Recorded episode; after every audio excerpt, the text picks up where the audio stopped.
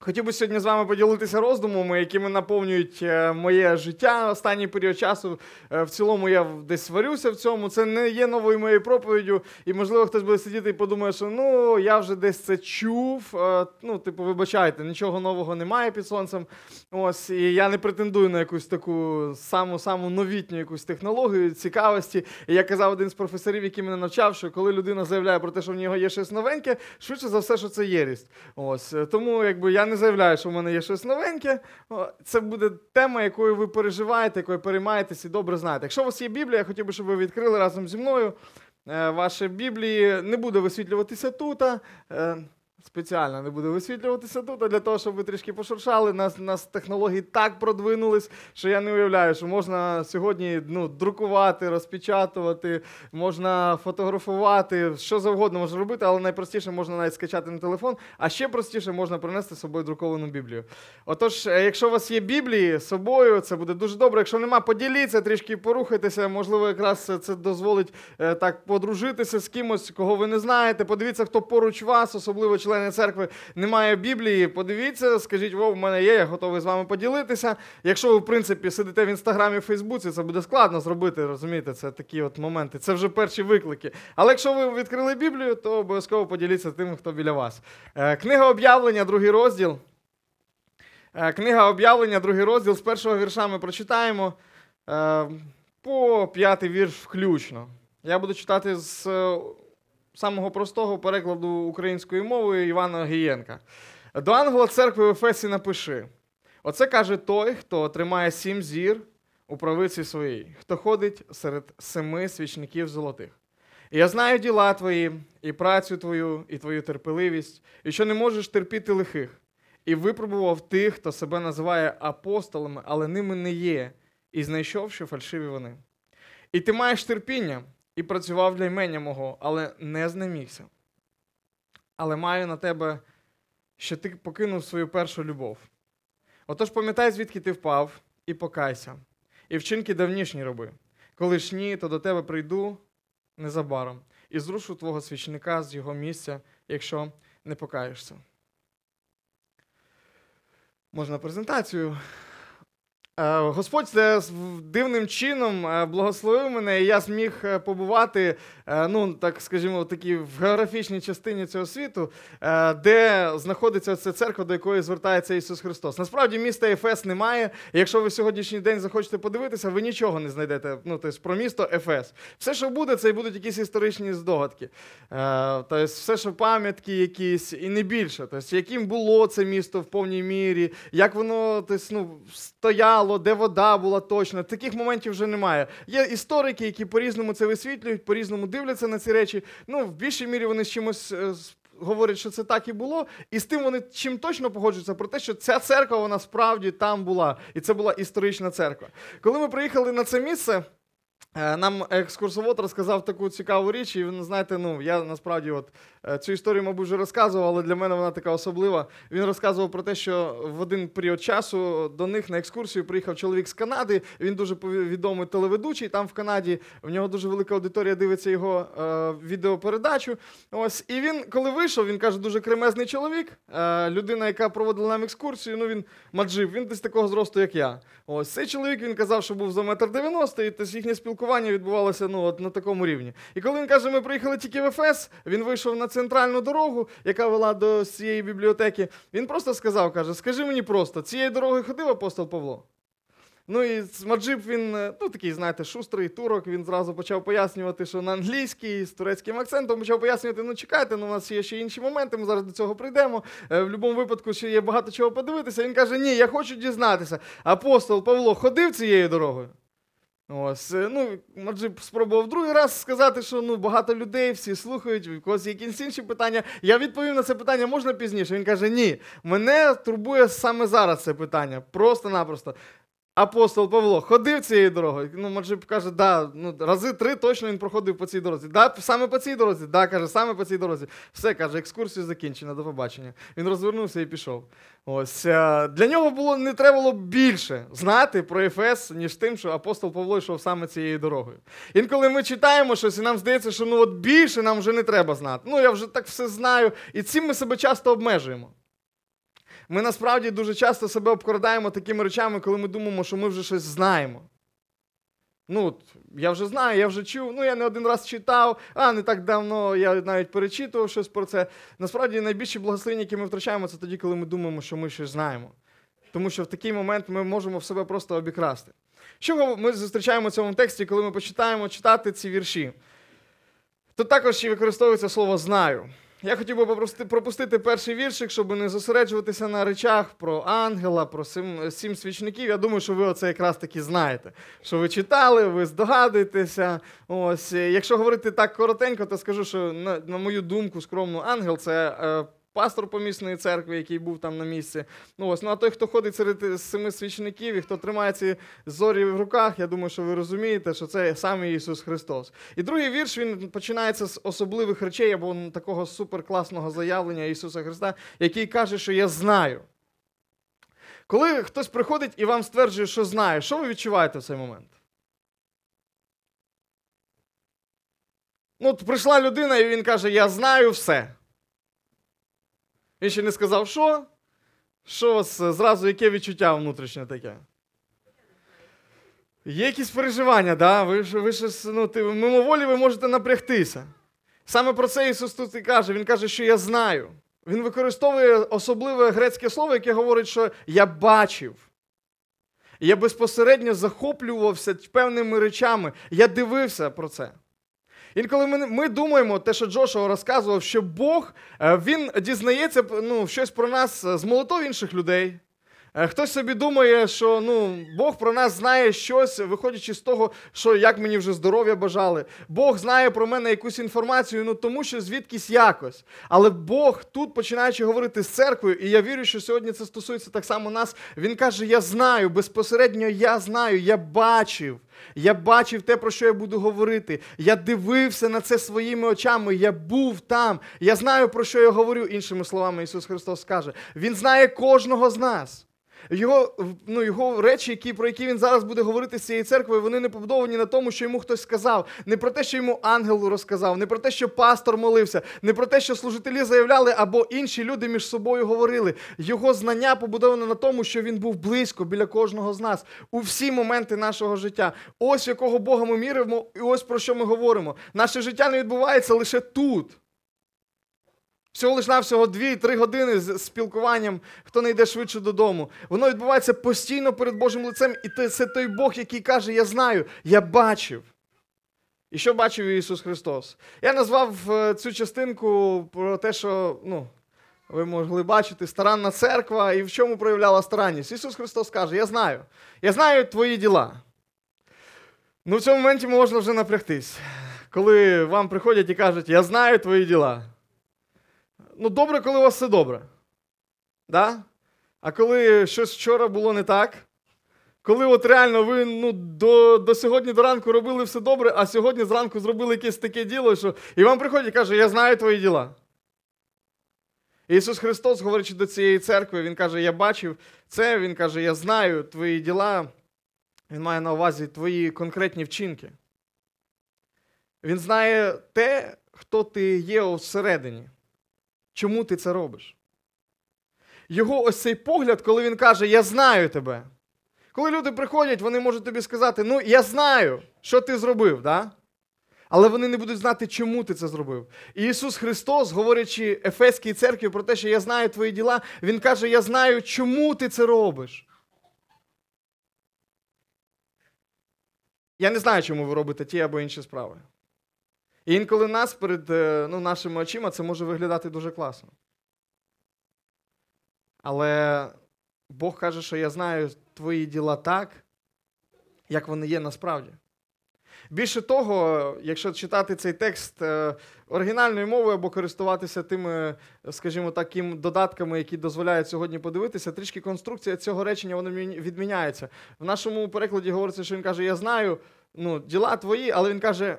Насправді він говорить: я знаю твої діла. Знову таки, особливу увагу він робить на тому, що це безпосередньо твої, не когось іншого. Він знає вас, він бачив вас, і він бачив ваші діла.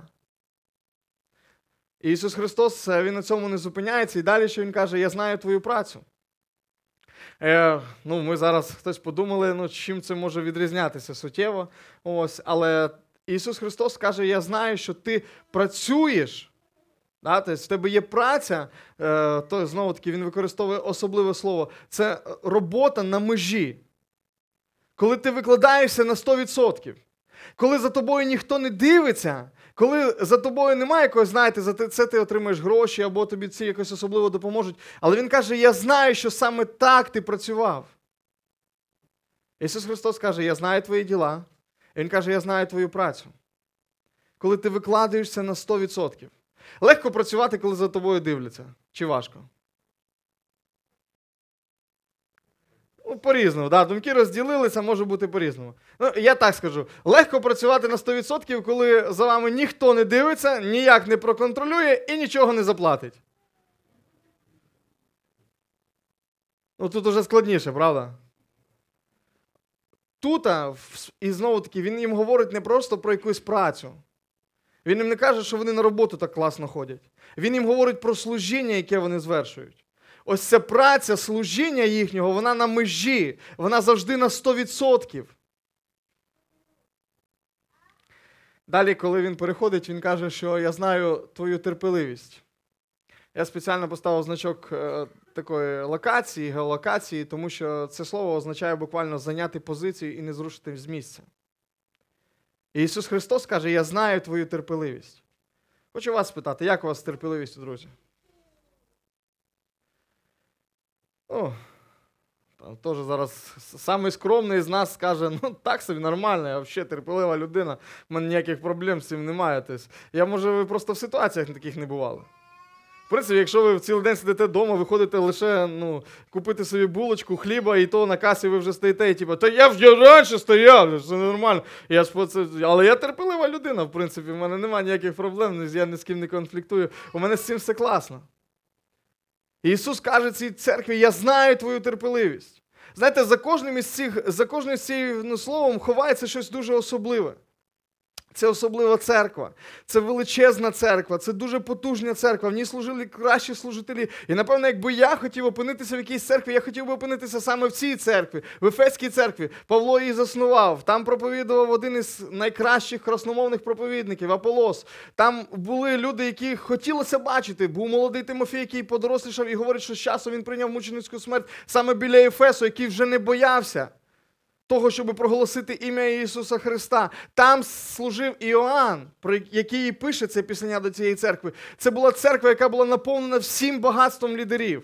Це була потужна церква, і в неї були ось такі особливі характеристики. Я читаю, і це справді, ніби знаєте, кожного разу піднімає планку. Він каже: Я знаю твою терпеливість. І знаєте, ця терпеливість побудована на чомусь. Дуже легко терпіти ті речі. Ну, я не знаю, як там. Якщо ви. ну, Уявімо ситуацію. Якщо ви такий собі, ну, хлюпік.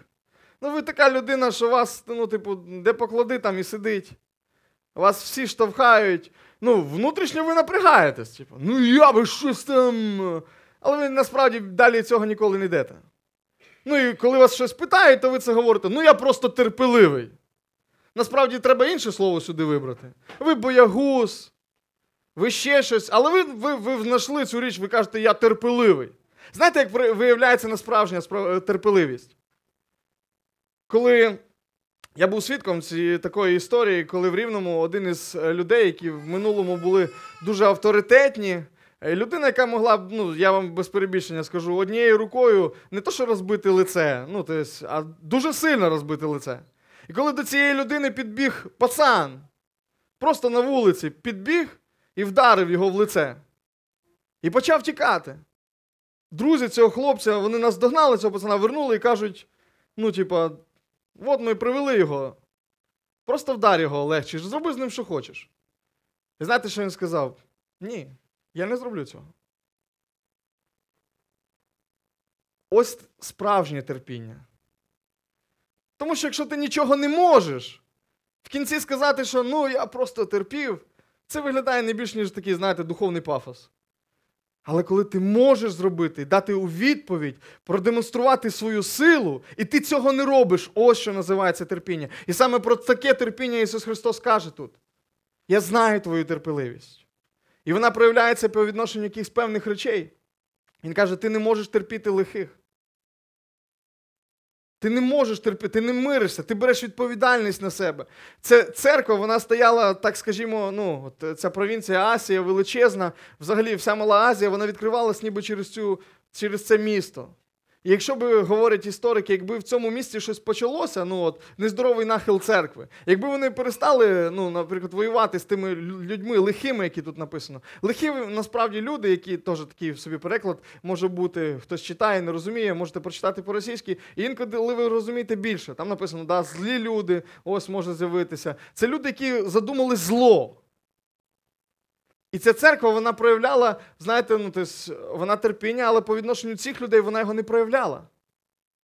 З такими людьми вони дуже швидко розбиралися. Ось про що йдеться. Справжнє терпіння, воно знає по відношенню кого його проявити.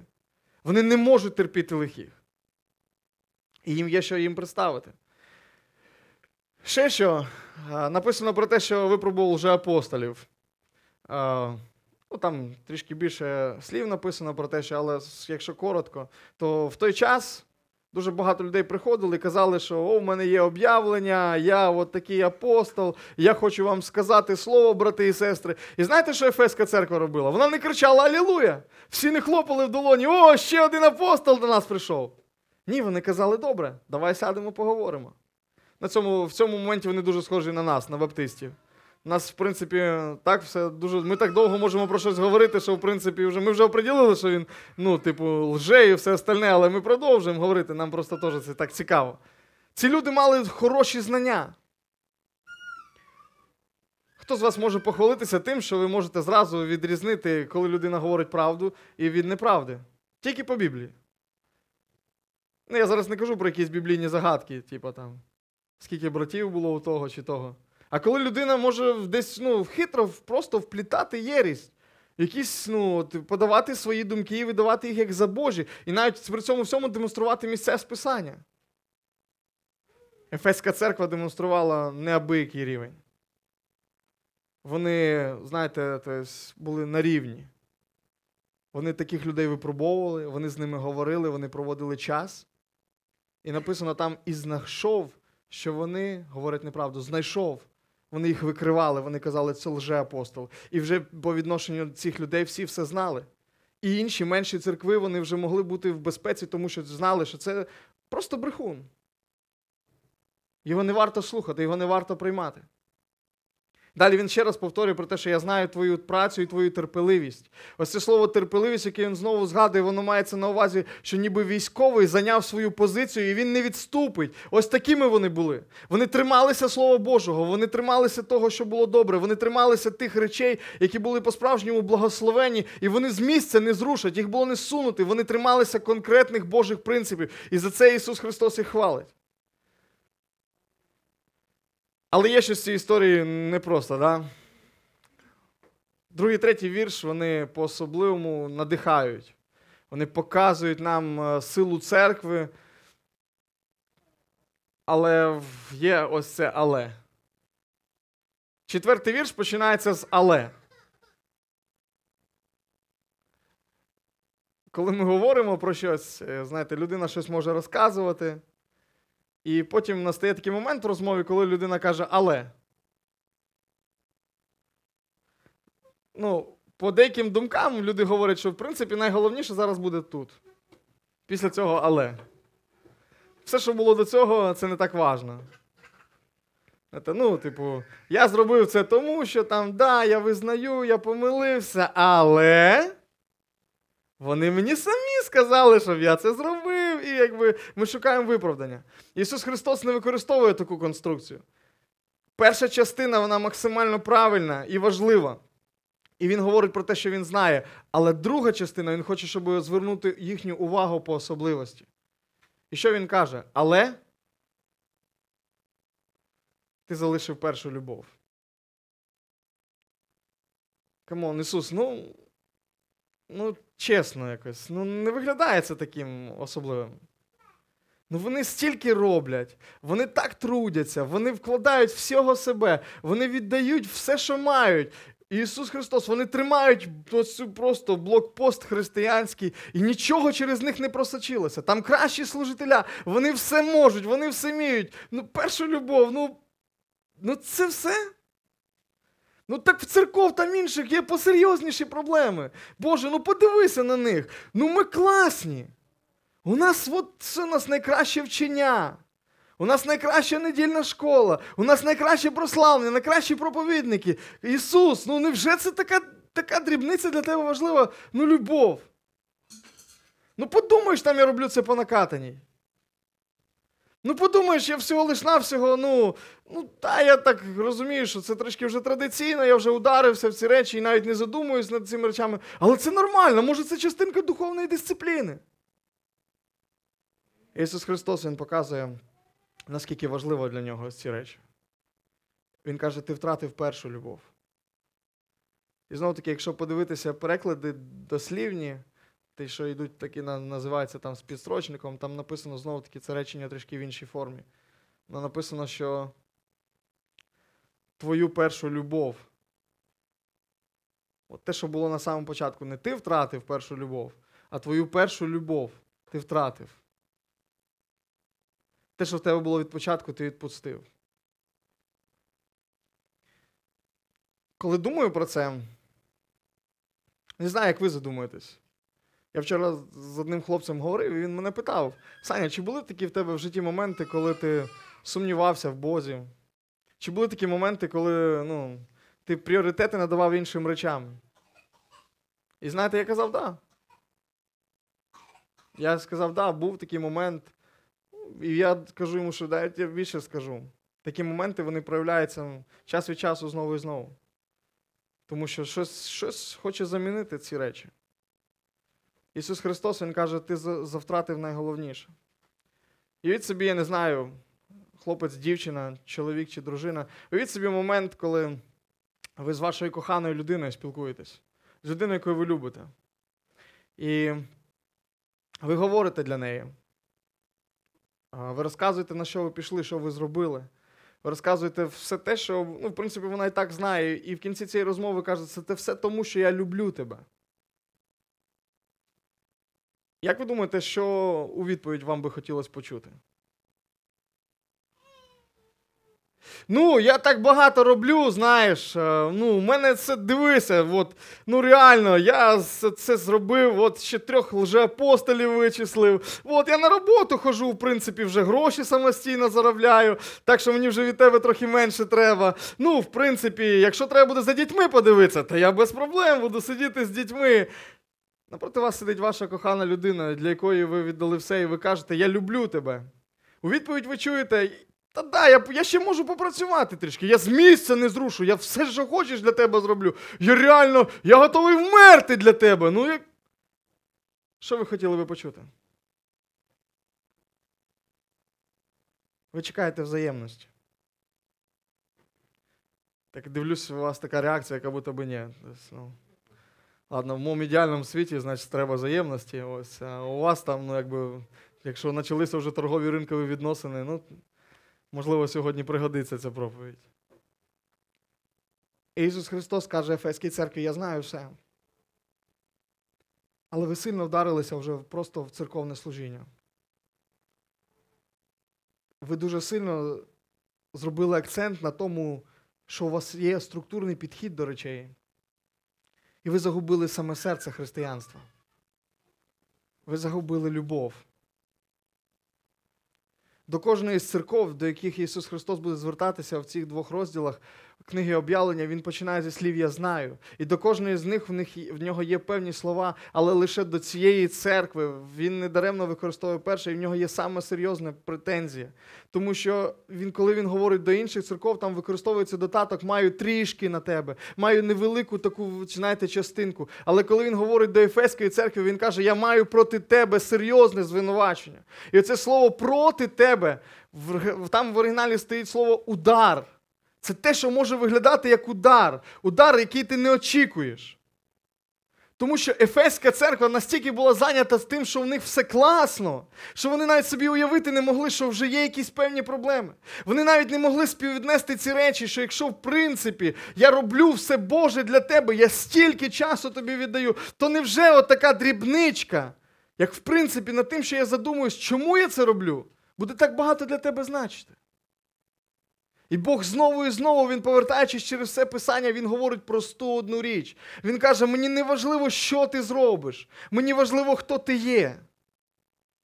Тому що всі наші досягнення, всі наші привілеї, всі наші регалії, всі ці речі, вони з часом вони знівелюються, вони перестануть існувати або мати значення, в принципі. Церква може бути гонимою, і церква може бути в успіху, церква може бути складатися з солдат, які танцюють.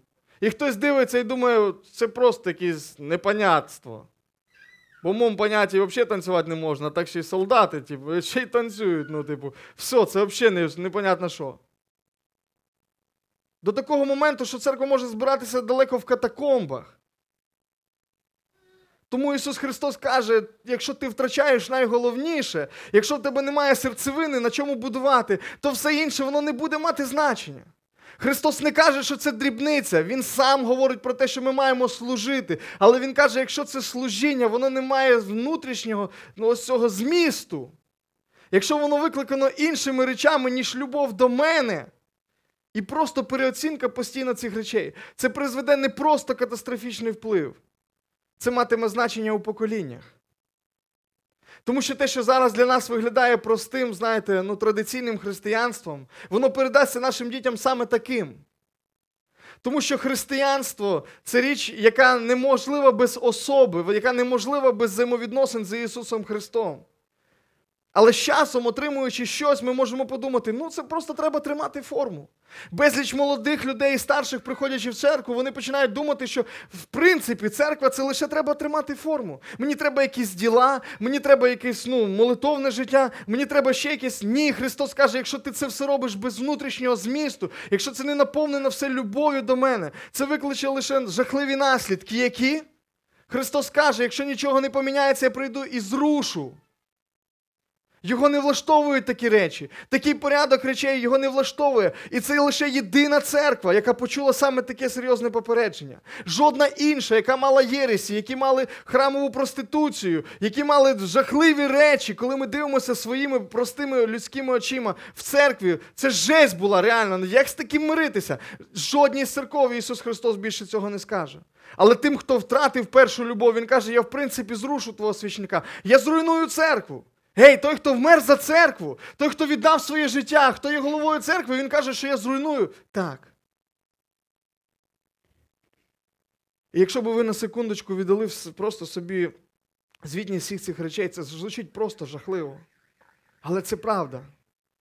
Тому що йому не потрібна така церква. І більше того, я скажу, це не його церква. Ось що нам сьогодні треба перевірити в собі. Ось що подивитися. Чому я знову і знову приходжу на це місце? Чому я роблю ті або інші речі? Ну так, вони виглядають класними, ну треба робити. Ну а як же ж без цього? А як же без того? А що тепер значить не робити? Послухайте, Ісус Христос не сказав їм жодних таких слів. Ісус Христос їм каже, що їм- потрібно зробити. Він каже: згадай. В українському перекладі пам'ятай. Згадай. Пам'ять особлива річ. Нам щось треба згадати. Ми, ми здібні щось забувати. Ось це слово е, пам'ятай або згадай, воно використовувалося, коли говорили про якісь монументи, про статуї. Навіть цілі дороги були, які називалися дорогами пам'яті. І знаєте, навколо цих доріг, що були? Були могили.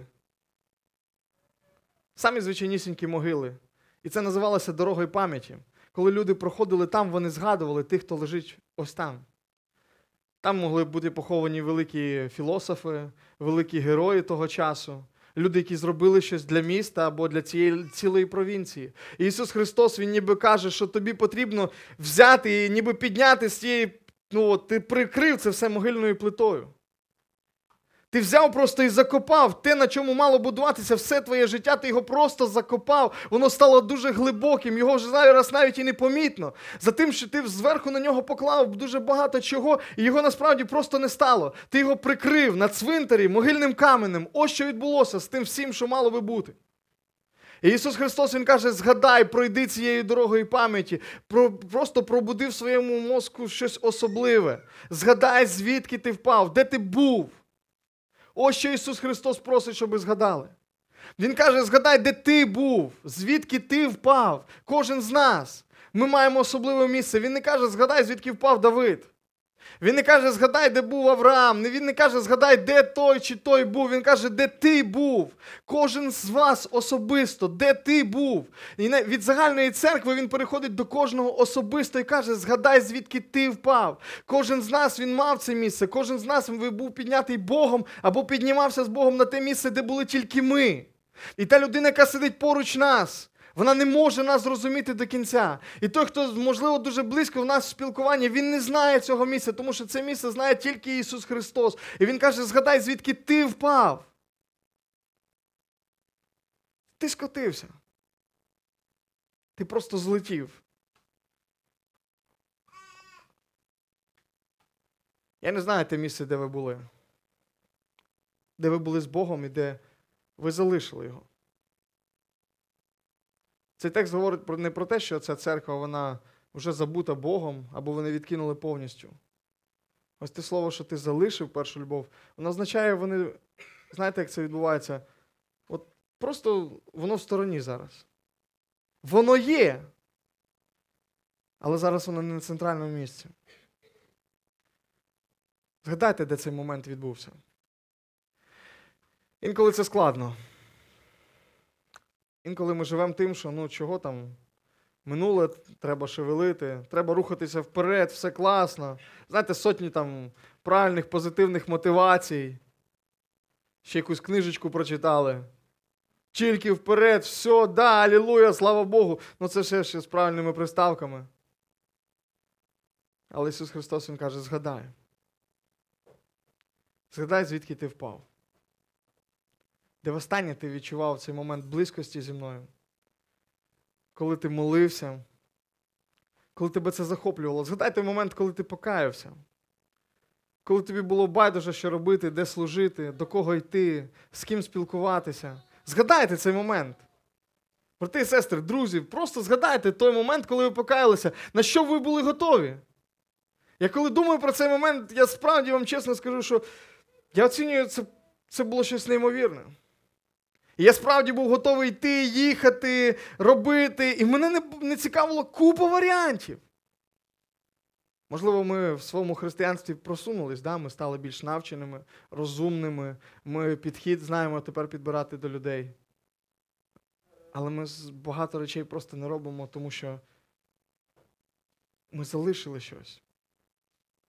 Я пам'ятаю, коли ми поступили в інститут підготовки церковних служителів, у нас був курс першої медичної допомоги. І, ну, знаєте, саме банальне, нас вчили класти людину в стабільне бокове положення у випадку того, якщо їй стане погано, щоб вона не захлинулася тобто, ну, от своїм блюватинням. І я вам чесно скажу, ну, у нас така була практика, що в суботу в неділю ми їздили в Київ, е, відвідували церкви, ходили переходами. Чесно вам скажу. Всі бомжі і алкоголіки, от про, по нашому шляху, всі лежали в стабільно боковому положенні. Ми всіх викладували, нам було байдуже. Ми просто йшли, ми відпрацьовували, знаєте, ну, практичні навики. Але з іншої сторони, мені було байдуже, як пахне ця людина.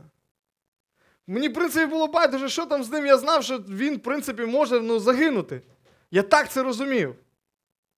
Ну, зараз я, звичайно, для себе можу знайти ще там якесь оправдання в голові, але я просто привожу одну із ілюстрацій, що собою представляє перша любов. Ти можеш це робити. Ти можеш до такої людини доторкнутися, ти можеш з цими людьми поговорити, тому що це не, не має аж такого значення. А зараз ми можемо роками ображатися на когось і думати, що ця людина недостойна того, щоб я з нею поговорив. І навіть знайти оправдання собі в Біблії.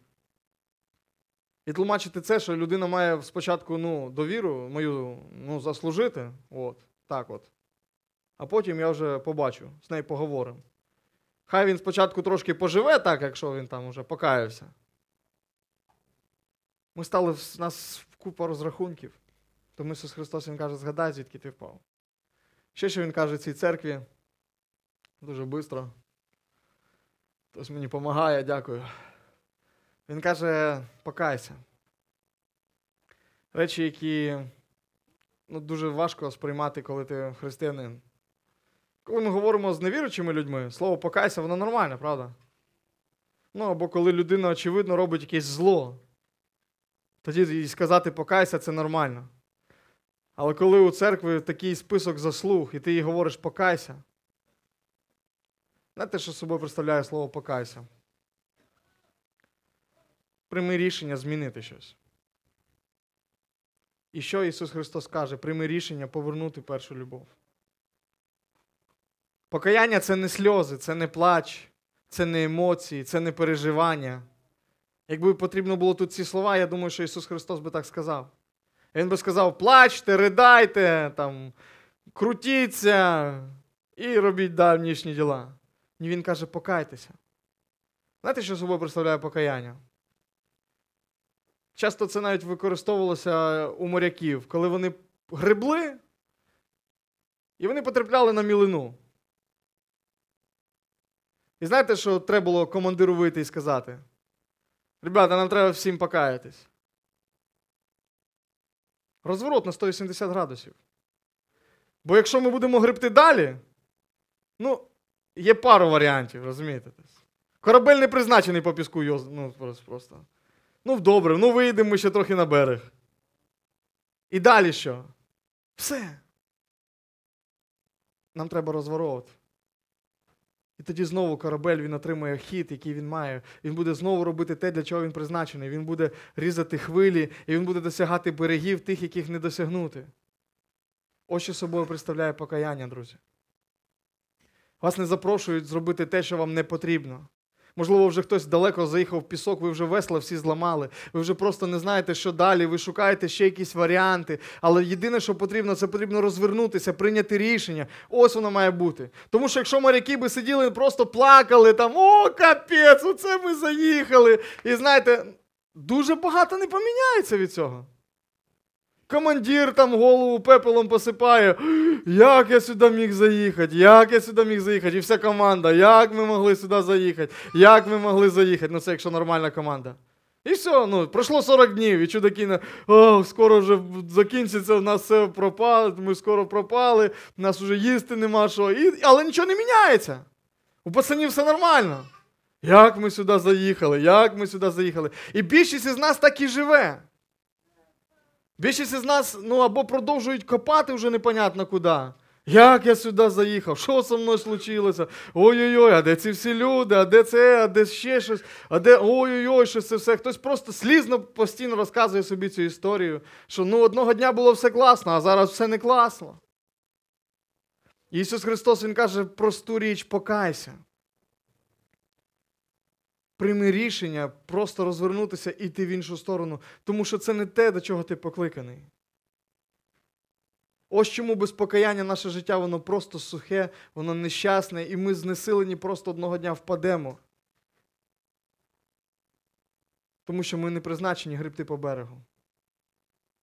Тому що ми не призначені жити без Бога у цьому житті. Тому що це не наш шлях жити без любові.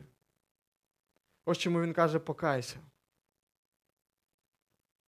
І далі він каже, «І вчинки давнішні роби.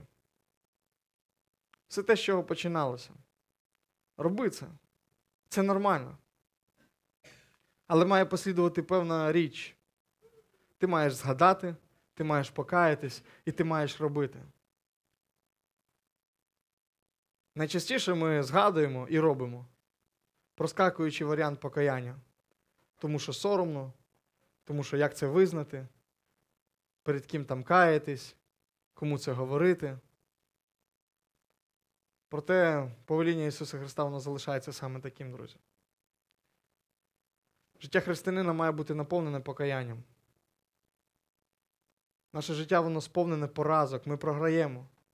Досить грати, знаєте, в ідеальних героїв, які ніколи не помиляються і які ніколи не роблять чогось поганого. Найкращої церкви, де були найкращі служителя. У них були дуже явні проколи. Знаєте, що особливого в цій історії? Коли ви приїдете в Ефес, ви не знайдете місце, де збиралася церква перша. Є варіанти. Вони там збиралися в іншому місці. Правда, та церква датується 4 століттям. Не думаю, що вони просто неба збиралися так довго. Хтось говорить, ну вони по домам збиралися. Теж як варіант. Але мені здається, що церква не почула Христа. Та конкретна помісна церква в Ефесі, вона так і не почула Христа. Ми сьогодні відповідальні за те, що ми чуємо. І, і застереження Ісуса Христа, воно звучить вкрай серйозно. Якщо ні, я прийду. І я зрушу твого свічника. Він дуже сильно любить церкву, щоб миритися саме з такими речами. Він занадто сильно любить кожного з нас, щоб миритися з тим, що ми йому запропонуємо все, але не самого себе. Нехай Господь з кожного з нас благословить оцінити те, чим зараз наповнене наше життя, де ми зараз, згадати, покаятися і вчинки давнішні робити. Амінь. Помолимось.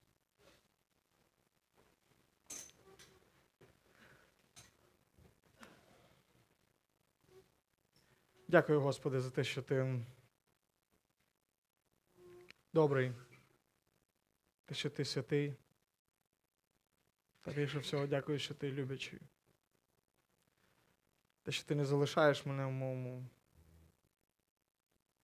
такому правильному, доброму світі, де я собі все можу пояснити, і в мене може бути все нормально. Ти турбуєш моє серце. Ти не дозволяєш мені жити просто традиційно, навіть збалансовано і класно, розмірено. Ти знову і знову задаєш мені питання. Чому я тут? Чому моє життя наповнює ці речі? Дякую, Господи, за Твою любов. І я хочу любити Тебе. Всім серцем, всією душою. Я помиляюся, Господи, я падаю. Я каюсь в цьому. І я хочу йти за тобою. Амінь.